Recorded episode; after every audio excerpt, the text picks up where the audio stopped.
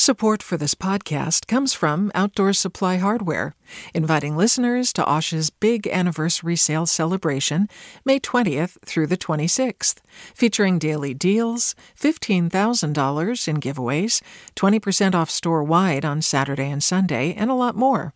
Learn more at osh.com. From KQED.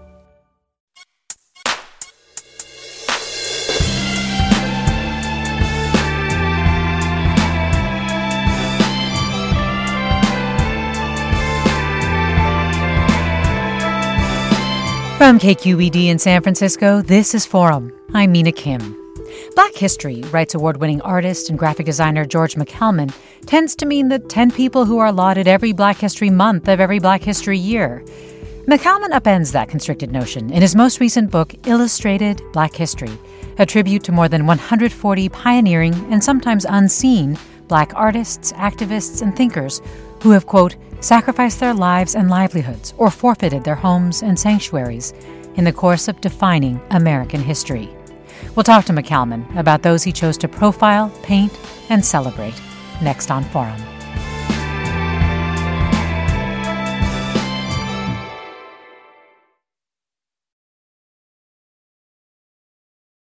Welcome to Forum. I'm Mina Kim. I'm here today with artist and author George McCalman, who has just completed an illustrated Black History, a beautiful book featuring more than 140 Black American luminaries that he described and drew, painted, or inked. They range from Black Lives Matter activists to Ben Carson. They were selected based on who McCalman felt connected to, moved, or changed by in some way, making illustrated Black History deeply personal, yet universal at the same time. Do you have an unsung black hero? Tell us on Instagram, Twitter, or Facebook at KQED Forum. Call 866 733 6786. Email forum at kqed.org. George McCalman, welcome to the Forum. Thank you so much, Mina. It's wonderful to have you here. It's wonderful to see this book. It was born from a project you gave yourself way back in February of mm. 2016. That's correct. Yeah, you challenged yourself to research, write, and paint in one day, one black pioneer each day. Why mm-hmm. did you give yourself a challenge like that? um, I think I was looking for a greater purpose. Uh, I was at a point in my I run a design studio, and so I'm I'm plenty busy, and um, and at the time I was going through a little bit of an existential crisis where I was trying to figure out if I was an artist, and this project was kind of a, an epiphany that I had that this was something that coincided with my interest in probing a little bit deeper into my education around Black history. And I recognized that there was an ocean of information that I didn't know. Yes, you describe it as a project born out of two things in counterpoise essentially to know Black history better than you already did, mm-hmm. but also to see if you were an artist. What made you question whether you were an artist? Well, I am by trade an art director and a graphic designer, which means right. that I work with a lot of artists. I work with a lot of uh, commercial fine artists, photographers, writers. And so I'm used to a role of facilitation. And in terms of guiding, directing, um, deciding, you know, I see myself as a conductor working with other artists. And so I, even though I am an artist, I haven't really seen myself in that role. And so the project gave me a chance to kind of strip away the veneer of how I work to, to do something that was entirely generated by me.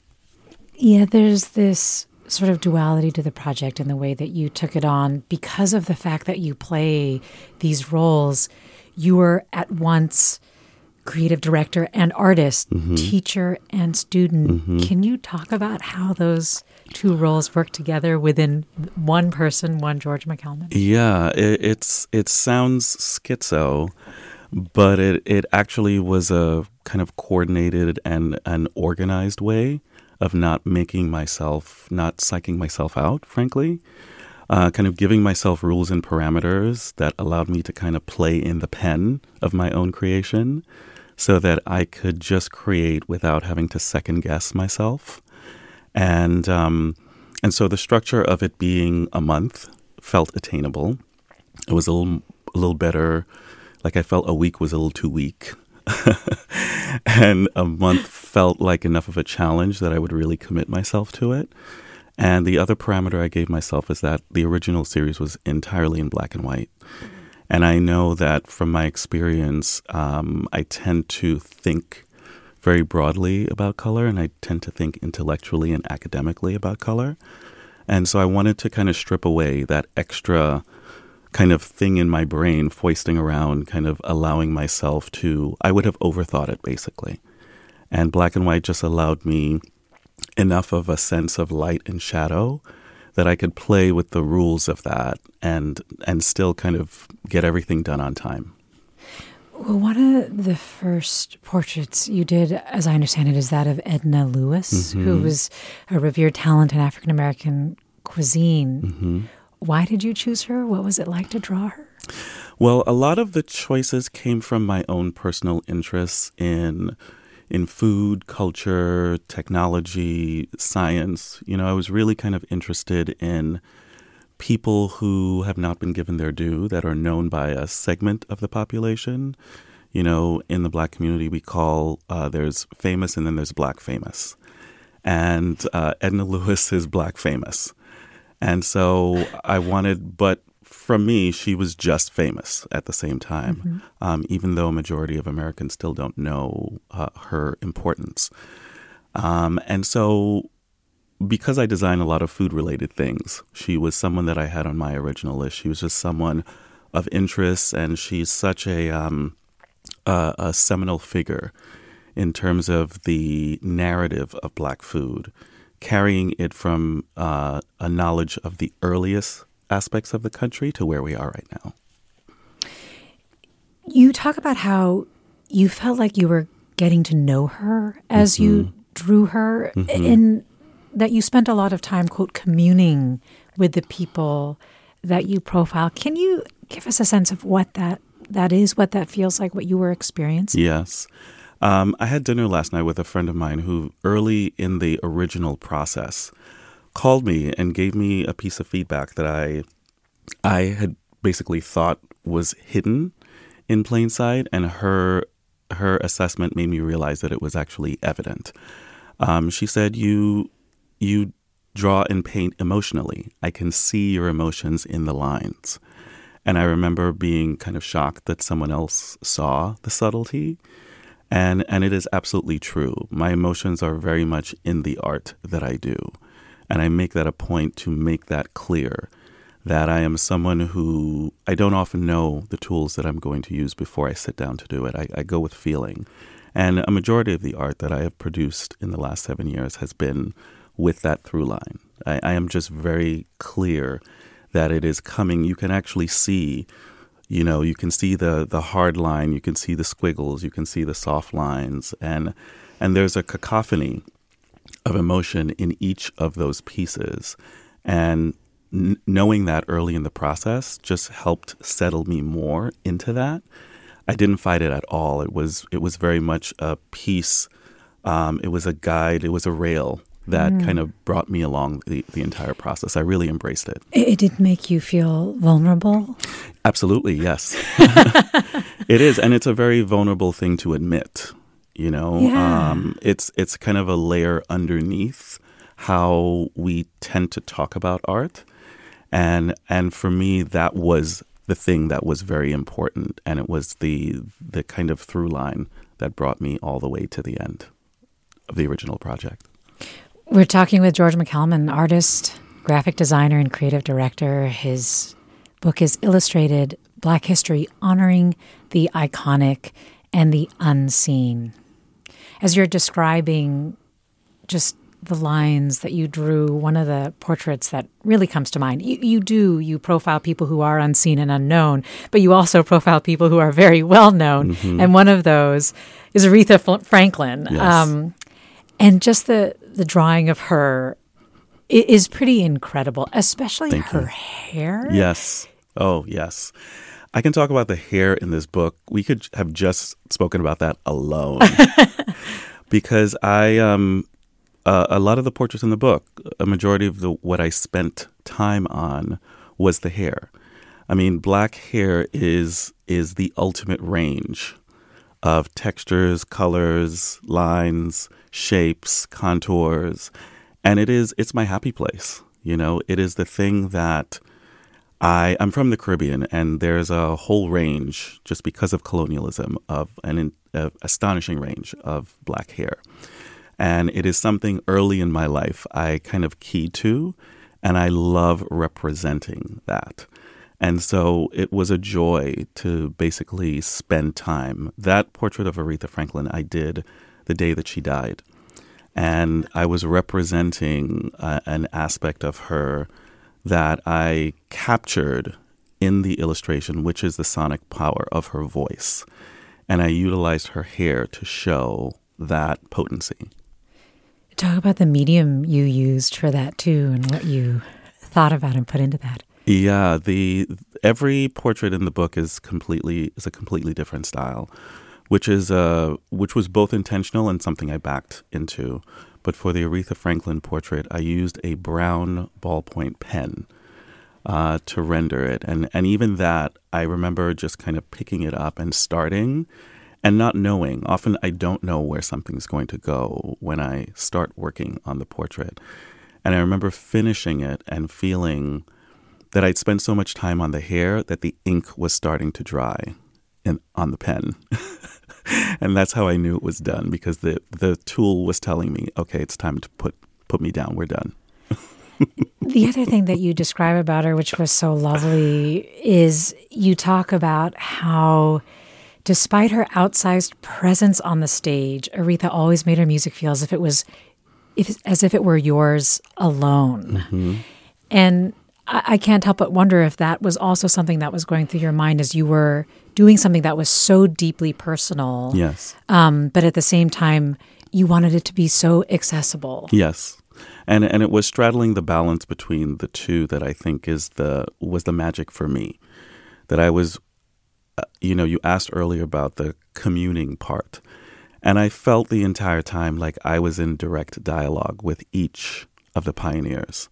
Um, more so the ones that had passed on. They were very much the spirits were there in the communing in the art. I felt like several of the pioneers called me to represent them a specific way. And so I was very kind of, it was kind of my conversation with them that produced the art.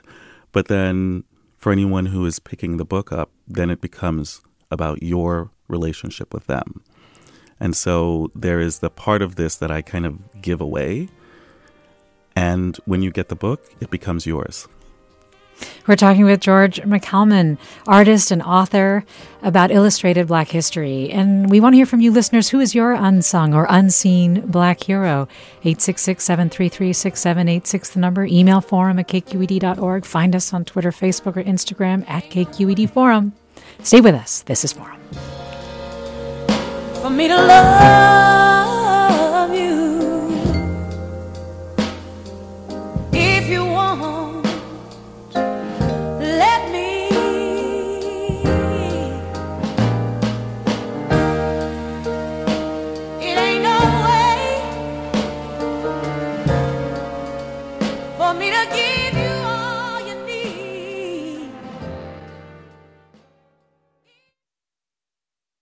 Support for Forum comes from San Francisco Opera. Set 10 years after a school shooting, the critically acclaimed opera Innocence takes us into a complex emotional journey where our understanding of innocence and guilt is constantly upended. Kaija Saariaho's ethereal score collapses the past into the present as a community of survivors grapple with how to move forward. Don't miss the highly anticipated American premiere of Innocence, June 1st through 21st. Learn more at sfopera.com. We've all got those parts of our house where the internet just won't go. Well, if you had wall to wall Wi Fi from Xfinity, you could worry less about dead spots. Because with wall to wall Wi Fi from Xfinity, you get fast speeds, reliable connection in every room, and power for all of your devices, even when everyone's online. That's wall to wall Wi Fi only with Xfinity. Restrictions apply, not available in all areas, actual speeds vary. Welcome back to Forum. I'm Mina Kim. George McCalman's most recent book, Illustrated Black History, came from his desire to explore what he calls two things in counterpoise his impulse to know Black history better than he already did, and to see if he was an artist. And you, our listeners, are invited to join the conversation. Who is your unsung or unseen Black hero? Or you can share if you yourself have ever undertaken a project to prove that you could, to prove to yourself you were something that you wanted to be. You can share that by emailing forum at kqed.org, finding us on Twitter, Facebook, or Instagram at KQED Forum, giving us a call at 866 733 6786. Again, 866 733 6786. And Judd writes I have my copy of George McCalman's Illustrated Black History. It's a beautiful and informative, and if there's ever a sequel, my great uncle James Herman Banning should be included. He was the first black American to fly coast to coast in 1932, Los Angeles to New York City.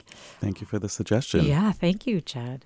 Uh, speaking of flying, you profile aerospace engineer and astronaut Guion Stewart Bluford because of a quote of his that you highlight, which is I'm an engineer and I am black and I'm lonely out there. It is a pretty incredible quote. I'm just curious um, why that spoke to you so much. Well, the quotes in the book were something that I thought about um, after a couple of years of working on the book. Um, I had designed the layouts with a few things in mind. You know, I wanted it to be accessible, informative. All the typography in the book is by black typographers. But I thought that there was a piece of context missing, that it went basically from their names to their accomplishments to their stories. And there was nothing that kind of brought you into the immediacy and the emotion of what they felt like. And so it felt necessary to have them in their own words for each entry. Um, and even for the figures who go so far back that there is no direct quote, someone speaking about them as a way to contextualize. And, you know, what that quote spoke to, and, and as many of the quotes speak to, is that when you're a pioneer, you're alone. You're charting new territory. There's no model. There's nothing else. You know, you are, you have to chart your own course. And so many, that is also the story of Black accomplishment is that it's lonely. It is lonely. Um, and when you're blazing a trail, when you are the first or the token or all of the the many things that we still unfortunately associate with with the black community, that there it means that there's more road to travel. And I I found myself thinking many times in the making of this book how lonely and alone a lot of the people in this book must have felt, must have attended to, had to figure out, had to strategize, had to survive, had to persevere. You profile Celia Cruz, mm-hmm. known as the Queen of Salsa. We just learned in the last couple of weeks that she'll appear on the U.S. quarter. So wonderful.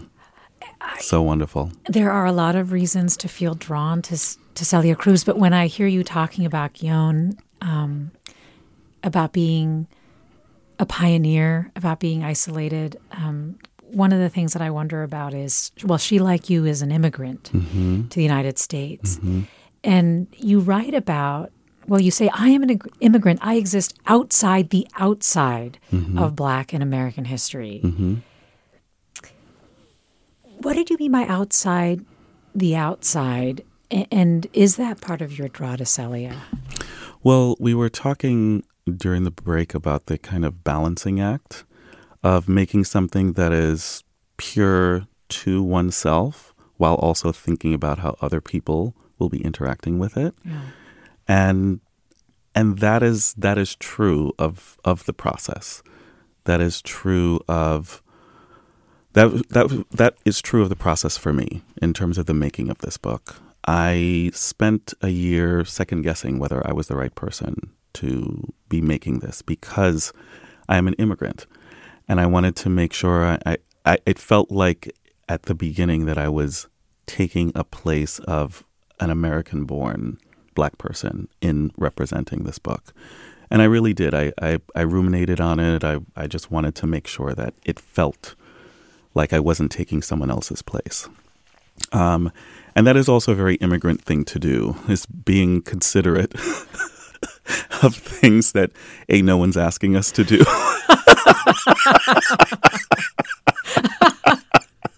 it's a lot of it's a lot of overthinking that when you say it out loud you're like well that sounded silly. Yeah but it's yes yes yes 100% that that really sounded silly. And in the rearview mirror i can laugh about it now but in the year that i toiled it was a real quandary and then i ended up going to the legacy museum in alabama a couple months after it opened and I walked out of there and I was like, what am I thinking? I'm doing this. And and I never second guessed the the thought again. I was going to ask you how you landed where you were able to land, which is of course that you did this yes. book. Why did the museum make that so clear to you? Well, I I think this museum very much has not been spoken about enough and how powerful and important a museum like this in the United States specifically. And I still think enough people have not gone to that museum. Um, you know, there, there are two museums actually there. It's the Lynching Memorial and then the Legacy Museum. And the Lynching Memorial has gotten more visual because it is a very visual experience. But the Legacy Museum is a museum that you have to go in to see what is on the inside. And what is there is precious which is a distillation of the business of the creation of the United States, which I had never seen just laid out. It's a power of design. It's a brilliantly designed museum. And I was really struck at, at the emotion that that design conveyed. And, um, and it was powerful. I mean, one of the smartest things they did was design a lounge for everyone to cry when they when they got out because it's it's intense. And you see just in plain business numbers, you see how the United States was actually created and it was it was we were the first corporation and we trafficked in human beings. And that is why America started out with the unfair advantage of being a superpower because we had the labor to jump ahead of everyone else. And so it's just there in introvertible, just just clear as day. And I came out with a fire and a passion and a clarity about this. I was like, why was I even second guessing this? I am absolutely doing this all the way to the end. You write about a, a false perception that you've encountered that black people don't know their their own history and mm-hmm. you rejected it. You say black people carry history in their bodies. Yeah, we do. And that description of the museum made me think about about that and yeah. if that also helped affirm for you that, that you were the right person. Well, you know, the United States constantly tells us that what we think is not what we think. And, you know, as a community, we're always feeling gaslit by the larger narrative of this country because we, we know the alternate history, which is the truth of of the origin and our ability to accept what has happened and then seeing the larger culture how much people are trying to not accept the truth.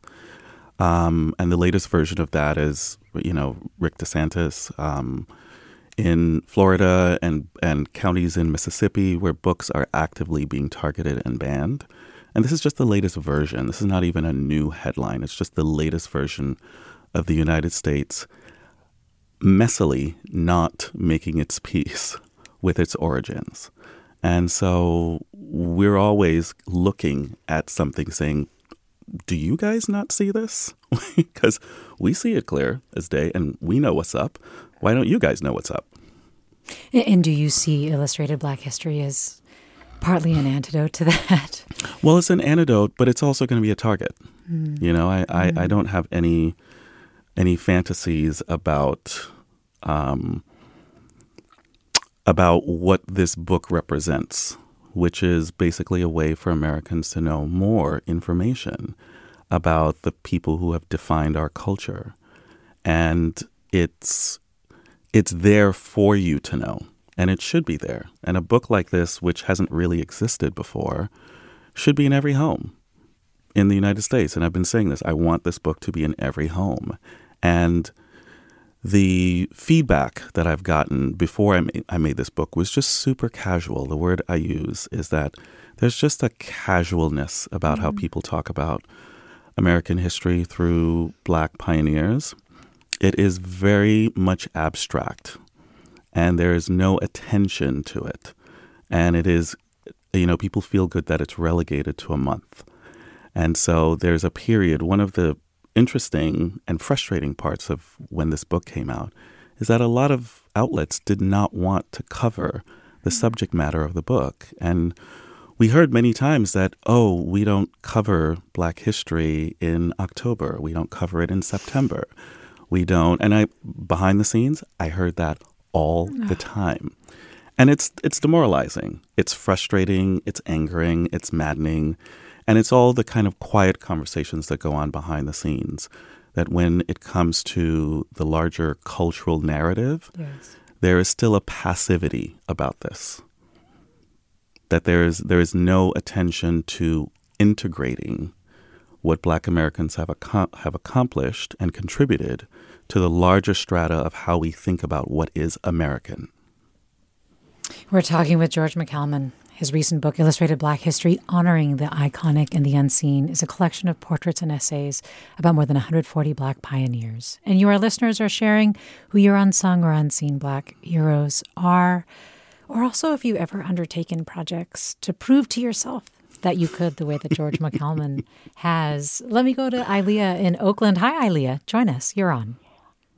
Hi, thank you for having me, um, and thank you to your your guest. Um, just real quick, when you mentioned about Black history and our bodies, I'm reading a book uh, called "The Body Keeps the Score." I definitely agree with him um, about our traumatic history and how it affects our body, but that's not why I called. I just want to give a shout out to uh, author of a cookbook. Um, her name is Angela Shelf Medearis. I'm not sure if I'm pronouncing her last name right, but the book is titled The African American Kitchen. It's about over 250 recipes, and there's a recipe under the chapter Making Do Slave Kitchens. There's a recipe, the baked macaroni and cheese, that has saved me, um, especially especially with my boyfriend's mom, who can throw down in the kitchen and they always ask me to cook something and during the holidays and I made baked macaroni cheese from her from this queen's cookbook and it's it's saved me over and over again and um so I definitely want people to check that out. It's an old book from the 90s but I mean it's tons of recipes in it. So. I love that. Thank you, Ilea. Thank you. Let me go next to Christopher in San Jose. Hi Christopher, you're on. Hi, yes, thanks for, thanks for having me on. I wanted to do a shout out to a pastor in Oakland. Her name is Yvette Flunder, and she grew up in the Pentecostal black tradition. Her father was a very prominent bishop in the largest Pentecostal denomination in the world, Church of God in Christ. And she started a church uh, with an outreach to LGBTQ people um, back when it wasn't cool to be black, Christian, and gay um, back in the 80s and 90s. And she was at the forefront of the AIDS movement. And I know my own story, when I was looking for examples to what it meant to be black, gay, and Christian, there were none until I was able to find one of her sermons on YouTube. And it completely changed my life. And I was able to both come out of the closet, but also remain true to my Christian Christian identity and make it my own. And so I'm very, very grateful for her um, example and her influence and what she still continues to do um, in her church in Oakland. Wow, what a beautiful tribute beautiful. to Yvette Flunder. Beautiful. Christopher, thank you. There are people in this book that may surprise one, including Ben Carson, for example. Yes. Can you tell us why you included him? Yes. Ben Carson was an avatar of an aspect of culture that we are in the midst of having more of an open dialogue about. It is when our icons fail us. Mm. You know, it's it is it was taking on the Bill Cosby's and the R. Kellys, you know, the the people who were our titans who represented us until they didn't anymore. and what to do with these people who are still people, who are still here amongst us. Um, and so, what Ben Carson represented to me in the 80s when I first moved, my mother and I first moved to Brooklyn, which is where I grew up. You know, Ben Carson was a superhero. You know, he basically defined an aspect of of medical advancement and he was he was it it wasn't he wasn't the black person the black version of of you know of a of a medical genius he he was it and then to have him come out as a republican and be such a bobblehead the last few years um, with uh, the trump media campaign, it, it's just been a huge disappointment. And what I wanted to show is that his accomplishments are still his accomplishments. And it's complicated, it's not black and white. And the attempt to kind of cancel people is a really great. I, I think I think of it more as accountability than canceling. The the language of so many of these phrases really doesn't actually convey what it actually is. It's it's about accountability. But then it's it's also it's not black and white. And so, what I wanted to represent was that this is someone who is still part of our culture, still part of our community. And his accomplishments are are still you can't argue with with what he has accomplished. Yeah. But his his legacy has been diminished even by in his the medical actions. profession. In the medical profession, absolutely. Even doctors don't want to be associated with him. well, because he was saying that herbal supplements cause yeah. autism. No, and he's things just that become a nincompoop. Nincompoop. We're talking with George McCalman about nincompoops and also a lot of really incredible people who he features in his book Illustrated Black History. And you, our listeners, are sharing your thoughts and reflections as you hear George McCalman describing both the people that he profiled and the process that he went through to create this book. This listener writes. I often think about how many unsung heroes, not to mention brilliant minds, never had a chance to shine because of racism and all the barriers it created. Mm-hmm. Advances in medicine, technology, and so many other things that might have happened sooner if racism didn't exist. A project like this reminds people of the cost of racism. Yes. Yes. And that and that's that's what it is. It is a it is a cost and people often talk about racism only affecting the communities that are on the receiving end of it. But I've always posited that racism haunts white people too. You know, it's like this this is a it's a I call it a human cancer. It it is its own sickness and it it diminishes everyone involved. It it is not only targeting the people that it absolutely affects and and yes, the people on the receiving end of racism have it worse than the people who are inflicting it. But it really is, it's just, it's a cyclical sadness. Mm, a cyclical sadness. I should mention that there is a new documentary short about George McCalman, how McCalman created the book. It premieres this Saturday, February 18th at the De Young Museum in San Francisco. We'll have more with George McCalman after the break and with you, our listeners. Stay with us. You're listening to Forum. I'm Mina Kim.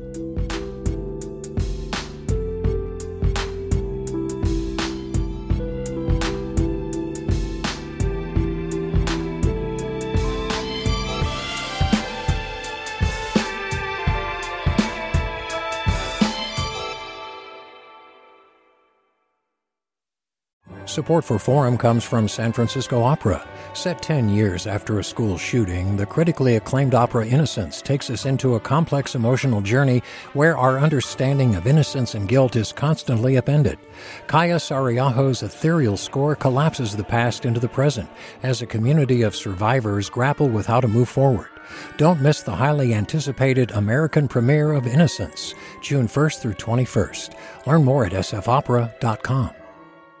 We've all got those parts of our house where the internet just won't go. Well, if you had wall to wall Wi Fi from Xfinity, you could worry less about dead spots.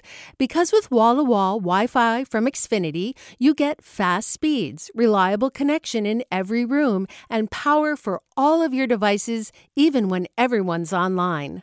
That's wall to wall Wi Fi only with Xfinity. Restrictions apply, not available in all areas, actual speeds vary. You're listening to Forum. I'm Mina Kim. We're talking with George McCalman about his new book, Illustrated Black History. The book is the culmination of years long project gathering, painting, and writing about Black pioneers across disciplines, both famous and unsung. And you, our listeners, are sharing your unsung Black heroes at 866 733 6786 on email, forum at kqed.org. You can post on Twitter, Facebook, or Instagram at KQED Forum as well. And let me go to Barry next in San Francisco. Hi, Barry, you're on. Hi, Mina. Thanks for taking my call. And uh, George, your work is wonderful, and I very much appreciate it. I Thank wanted you, to call in and say that I, oh, you're welcome. Um, you're very inspiring to me. But I wanted to say that a person that was always inspiring to me and whom I always thought of as inspirational to many people around him was a man dead now whose name was Arthur Coleman, and he was a physician in Bayview Hunters Point, and he came to Bayview Hunters Point in 1948 and practiced medicine there his whole life until he died in 2022. But he bought a piece of property right on Third Street, a block down from St. Paul the, Ship- Paul the Shipwreck Church, and built the Arthur Coleman Medical Center. And in its heyday, it was a place that had OBGYN, dentists, other subspecialties caring for everyone in the community, but focused on the care and the well-being of African American men women and children. And uh, the building still exists, and the clinic still exists, although he's long dead. But I just wanted to give a shout out to him because he dedicated his whole life to caring for people in the Bayview Hunters Point community. And I wanted to just call out Arthur Coleman's name so that he was not forgotten about. Mm. And I had the pleasure of working with him when I was director of a set of clinics at St. Mary's, where we'd bring our mobile clinic out to the Coleman Clinic and do health screenings and try and address health disparities that to this day exist in that community. So thank you for the opportunity to talk about them. Uh, thank you for telling us about Arthur thank you. Coleman thank Barry. You, Barry. Not everyone in this book is an individual. There are moments when you basically choose a collective. Mm-hmm. And I'm thinking of Black Lives Matter yes. co-founders Patrisse yes. Cullors, Alicia Garza, and Ayo Tometi. Mm-hmm. Why did you choose to do it that way? Um, because you know, this is a longer conversation about the symmetry and polarity of the black community being a diaspora, uh, that we self identify as a diaspora as well as a collection of individual people. Um, and it is, it's a very, it's a, it's an African philosophy, but it is also how we live. And we are very similar in that philosophy all over the world. And, and what that means is that we see that we have a res- responsibility to each other, and that that is what that is. We are each other's keepers, but we also know that we're also really different people. And what I wanted to do was bring some of that uh, visually and philosophically into this book, also. That there are several collectives in here in this book, and you know, you know, I I I couldn't do a book like this without having the Black Lives Matters founders. Mm. Um, that it's not just a, a symptom of Bay Area culture and philosophy. It's so many of the cultural trends that we take for granted start in the Bay Area. Mm. And what I wanted to do was represent that. And I also wanted to represent that these were the black women, that black women are still at the foundation of our evolution as a society, as an American society. And that what these three women have done is really unprecedented. You know, it, it is a singular movement and it is built on the foundation of all of the other movements that have come before. We as a community, we pay really close attention to the lessons of the civil rights movement, of the Black Panther, of the Harlem Renaissance. We we know that we are we are um, we are in service to yeah. the sacrifices that our forebears have made, and so this is just another example. A singular movement that couldn't have been done by a single person. Yes. There's another collective that you profile. These are the black athletes who competed in the 1936 Olympics in Germany, most mm-hmm. famous among them, mm-hmm. Jesse Owens. It's almost like what they accomplished is almost now more powerful, had greater impact than anything that any one individual Right. could have could have seen. Absolutely. Yeah, because oftentimes, you know, with the history, the context of the historical narrative, these are people who have their backs against the wall, who are against the world, and are basically representing um, American culture when they are hated as individuals. Talk about a balancing act. And so many of the pioneers in this book are caught in that paradigm of we're representing proudly a country that hates us. And and how do you reconcile being a proud American with knowing how much this country has systematically tried to dismantle our advancements? Um, that's a that's something I thought about the entire time of making this book and and really kind of tried to get into the psychology and it's really it's heavy and it's really intense. Well, this listener writes deep respect and gratitude to you for your tenacity in exposing our true history and lifting these souls. The hypocrisy of what is happening in Florida against the reality of the Legacy Museum is stark. It should be mandatory for our government officials to take a tour through that museum. Yes, and I, I said Rick DeSantis earlier. I meant Ron. Yes, DeSantis. yeah, yes, Florida governor. Yeah, yeah. Yes. Um, the you wanted to have total control over how the book physically looked. Mm-hmm.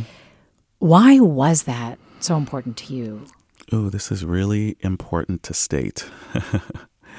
um, because I knew if I didn't design it, someone white was going to design it. Very, very simply, that publishing and book publishing in particular is still, still behind the times uh, in terms of the gatekeepers are still mostly white and still mostly making decisions from their cultural perspective, from their vantage point. And I knew I had to retain control of the design of the book to make sure that it had the the cultural DNA of everything else in the book. Do you want to say a little bit about the publishing world? that's, that's a how much time? I- do I mean, you, you do you do offer just some real nuggets of reflection on what it's like. I'm I'm laughing both to be in inside and outside. it's like a villain laugh right now. Um, it was a really complicated process. Like the first three years of making this book were really terrible. Mm. It was a terrible, terrible, terrible experience. And, you know, constantly fighting for maintaining the thing that I had made clear what I was actually attempting to do. Um, and and the mistake I made, frankly, was in trying to be collaborative the first couple of years. And then finally I was like, no, no, no. You guys are actually helping me. This is my book. And what I need from everyone involved is a sense that basically I'm the person making these decisions and we can talk through all of them, but I'm the person who knows how to do this. And I would like you guys to know that too. Um, and and in their defense, I mean, HarperCollins has been amazing uh, since then.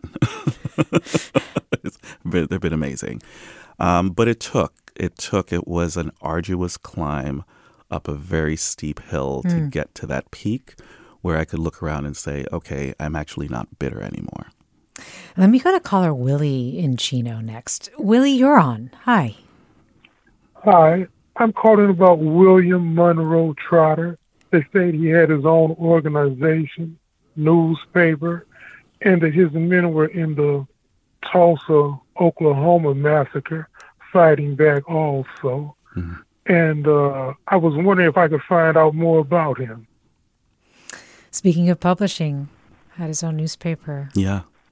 Yeah. And and so many of us have have been forced to do that because there's no internal um you know the the origin point of this book is that I actually went to several publishers the first year, af- right after I'd finished the project, and and just emailed several editors at various uh, publishers, and what I got was what I expected to get in response, which is that oh, we, we're not we're not sure about this, and and we're not sure there's a market for it. We're not sure it's going to sell. And I was like, well, I knew that would be the response, initial response, but it's it was um, it was really sad to hear that again. To know basically that I knew I was not the first person to have this idea, but that it would take a little more fortitude to kind of navigate through the, the general cultural apathy around it. That I had to kind of find my fortitude. I had to find my my steel in my spine. That I was going to be dealing with this sort of response the entire time. Yeah, and how little has changed. That this is still so persistent. Yes. Well, this listener writes. Good show, thoughtful artist, honoring the unseen, especially. Hope the book becomes well known everywhere. Thank We're you. talking with George McCalman. Of course, the book is illustrated Black History, honoring the iconic and the unseen. This is a fundraising period for many public radio stations. You are listening to Forum. I'm Mina Kim. All right, let me go next to Jennifer in San Francisco. Hi, Jennifer. You are on. Hi. Um, I was calling to nominate a hero that helped me during the pandemic. Um, he's an amazing artist. Um, his name is George McCalman, and um, he. Um, Who I is met this? him. Who is this? Hi. this is Jen. I bought your um, "Don't Make It a Thing" painting during the uh, "Tell Me Three Things" show. Amazing. Um, yeah, back you know in 2020 um, during some really challenging social and personal times. Mhm. Um, you know, we were all, as as you know, we were all scared with the pandemic. We didn't have vaccines yet, and Mhm. the the show that um, I saw George at was um, his response to things, stupid things that people were telling him in response to George Floyd. And um, and I walked in there and I was just looking around and um, and and mostly eavesdropping on the conversations you were having with people in the studio. And you just seems to be like such a Buddha presence, just like this very calm, cool uh, teacher who was just you know sharing his art and. I walked out of there, you know, maybe saying hi or like this is wonderful, and Mhm. and walked away. And a couple blocks down the road, I was like, I think I need a piece of this light in in my house. And Mhm. we were dealing with a recent diagnosis. Um, my child was very sick, and we had recently found out that they had type one diabetes. So we Mm. were dealing with a I'm so sorry. a major medical issue in our house and and so seeing you uh, you know I've been following you on Instagram ever since since I bought that painting and and seeing you thrive and struggle and and and then oh my gosh now you're on the scene um, through all of these really hard times like Yeah. you're like you you are so inspirational and I just want to thank you for seeing me through I don't know if you knew this like a really hard time and, Mm, uh, thank um, you, Jennifer. so that's why you're my hero Thank you. That's very kind of you. Thank you.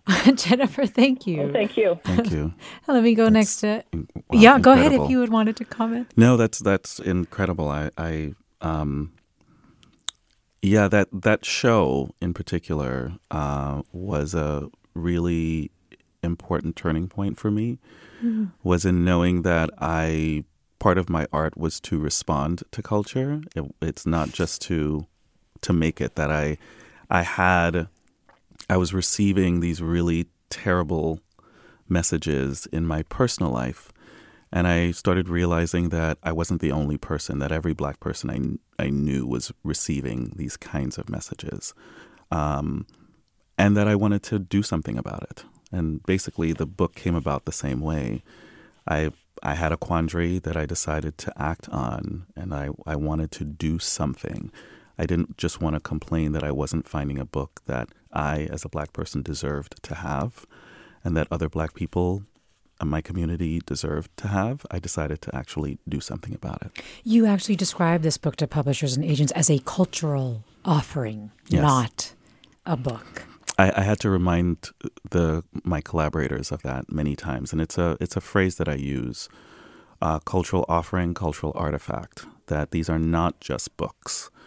Uh, no book is just a book, um, but because I'm a black person designing and making books for myself and others, that I recognize the impact that these offerings will have when they're out in the world. That a book like this with sub- subject matter like this means the world to a lot of people. And so the regular metrics of making a book should fly out the window and that it should be considered with a contextual, philosophical, emotional lens, that all of those things are active and should be active in the marketing, distribution, and selling of the book, too. We talked a lot about how you drew people, but there was a way that you described Sarah Vaughan that mm. I just want to also showcase how you wrote about mm-hmm. people. Sarah Vaughan was one of the rare singers whose voice soundtracks the first kiss, the third Valentine's Day dinner. Mm-hmm. You want it playing in the background when you're when you not only say you're sorry, but you mean it. Mm-hmm. You say, when I listen to Sarah Vaughan's rendition, I feel courageous rendition of summertime. Mm-hmm. Yeah, this is the this is the emotion of our culture. That you know, a lot of the book is written from my first person perspective. It's my response to not just their accomplishments, but what their accomplishments made me feel, and and that is actual history. That is what history actually is. It's not just a series of of notes and points and locations. It is about, there is a feedback loop to history where we get to learn and we get to respond to it. The idea is to not make the same mistakes. And when you don't know your history, of course, you're just going to keep making the same mistakes. And so, this is a way for us to reclaim that and to apply it to our everyday lives. You, you've shared a lot. And so, don't feel like you have to say more, but just to immerse yourself with these pioneers in this way, to write about them, to draw them. Is there anything you haven't yet said about how it changed you? Uh, it changed me pretty. This project has just re reshaped my creative and professional life moving forward. Wow. Um, you know, the thing about graphic designers is we we inhabit other people's lives. And so doing this book meant that I was in front. I am the ambassador of this book. And so it's changed me in that I am just a more public person because of that. And it's weird. It's weird. It's a weird thing for me uh, because I like, I have liked being the Mac in the back, and now I'm not. yeah. George McCalman, artist, graphic designer, creative director, his new book, Illustrated Black History, honoring the iconic and the unseen. Thank you so much for Thank talking you. with Mina, us. I can talk to you for hours. Oh, too. Thank I you so much. You Susie Britton produced today's segment. So grateful to Susie for all the segments. Thank you, Susie. She produces, and to our production team at Forum, and always so thankful to your listeners for being part of the conversation on Forum. I'm Mina Kim. And your ma is good looking.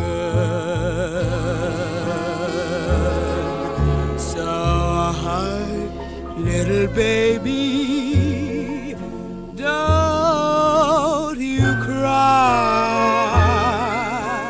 Funds for the production of KQED's Forum are provided by the John S. and James L. Knight Foundation, the Generosity Foundation, the Germanacos Foundation, and the Heising Simons Foundation.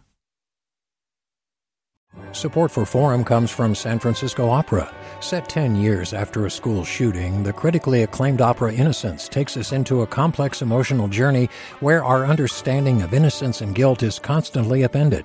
Kaija Saariaho's ethereal score collapses the past into the present as a community of survivors grapple with how to move forward. Don't miss the highly anticipated American premiere of Innocence, June 1st through 21st. Learn more at sfopera.com. We've all got those parts of our house where the internet just won't go. Well, if you had wall to wall Wi Fi from Xfinity, you could worry less about dead spots. Because with wall to wall Wi Fi from Xfinity, you get fast speeds, reliable connection in every room, and power for all of your devices, even when everyone's online. That's wall to wall Wi Fi only with Xfinity. Restrictions apply, not available in all areas, actual speeds vary.